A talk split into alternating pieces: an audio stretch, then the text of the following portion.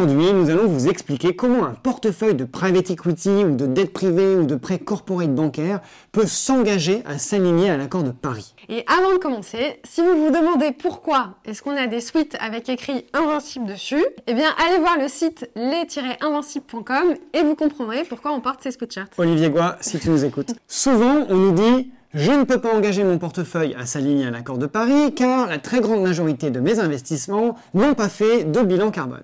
Ou alors, je ne peux pas engager mon portefeuille à s'aligner à l'accord de Paris parce que les sociétés que je finance sont trop petites, elles n'ont pas de responsable RSE, etc. Ou alors, je suis minoritaire et je n'ai pas de levier d'action.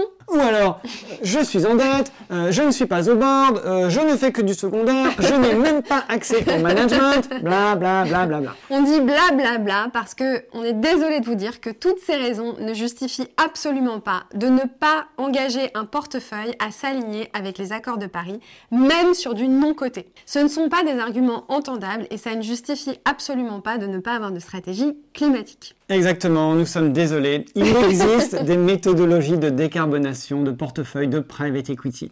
Les grandes organisations net zéro, hein, vous les connaissez, la Net Zero Banking Alliance, la Net Zero Asset Owner, la Net Zero euh, Asset Manager, toutes ces net zéro ont développé des méthodologies de place pour les portefeuilles de dette privée, pour les portefeuilles de fonds de private equity, pour les ventures, pour les fonds d'infra, bref, pour tout type d'investissement en non coté. Et donc la question à laquelle nous allons répondre ici, c'est quelle méthodologie un fonds de private equity peut-il suivre?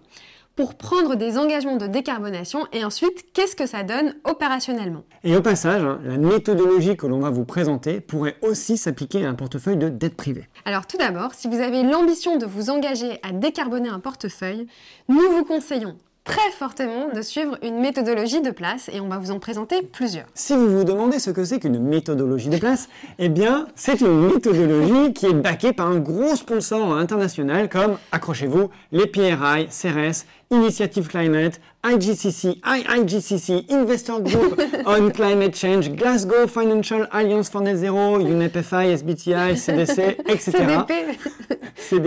S'il y a un de ces logos sur le document de la méthodologie, vous pouvez considérer que c'est une méthodologie de place. Alors, on vous dit ça parce qu'on vous déconseille très fortement d'utiliser une méthodologie interne ou euh, propriétaire ou une méthodologie développée par un acteur privé. Effectivement, les acteurs privés peuvent vous aider à, par exemple, récolter des données, mais ils ne font pas de méthodologie. Et d'ailleurs, ils vont se retrouver conflictés entre la data qu'ils vendent et la méthodologie qu'ils vont vous conseiller de mettre en place, forcément. Quand des acteurs financiers ne suivent pas de méthodologie de place, la vraie raison à cela, c'est qu'ils la trouvent trop contraignante, donc ils en développent une en interne, une propriétaire, qui leur convient mieux et qui est plus facile à mettre en place pour eux. Donc, quelle méthodologie choisir quand vous avez un portefeuille dans le non-côté Alors, commençons. Donc, pour information, il existe quatre méthodologies de place dans le non-côté. On va vous donner les noms exacts, qui sont quand même un peu barbares, mais on le fait pour être précis et surtout pour vous faciliter la vie quand vous voudrez creuser ces sujets. Et si vous êtes encore là, c'est qu'a priori, vous voulez creuser ces sujets. Alors la première méthodologie, c'est la Net Zero Investment Framework, Component for Private Equity. On l'appellera la stratégie NetZIF. La seconde stratégie, c'est la NetZAOA, Target Setting Protocol. On l'appellera la NetZAOA. La troisième méthodologie possible, c'est la PESBT, c'est-à-dire la Private Equity Sector Science Based Target Guidance. On l'appellera la méthodologie SBTI.